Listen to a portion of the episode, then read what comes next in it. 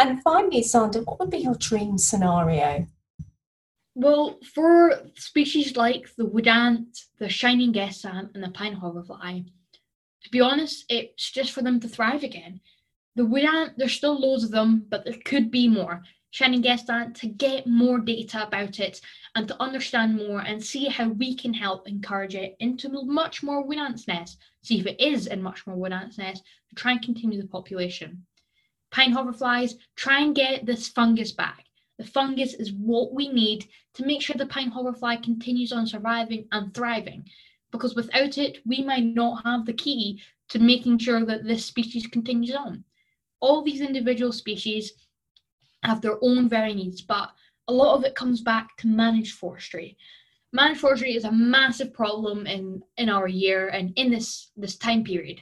And it's cutting down trees, cutting down habitats to make space for humans, for us. And if we had stopped doing a bit of that, then we could actually have more nature, more nature that could make more space for us, and more nature that could help us continue on. Because without insects, nothing would survive, including us. Insects are the foundation of the whole ecosystem.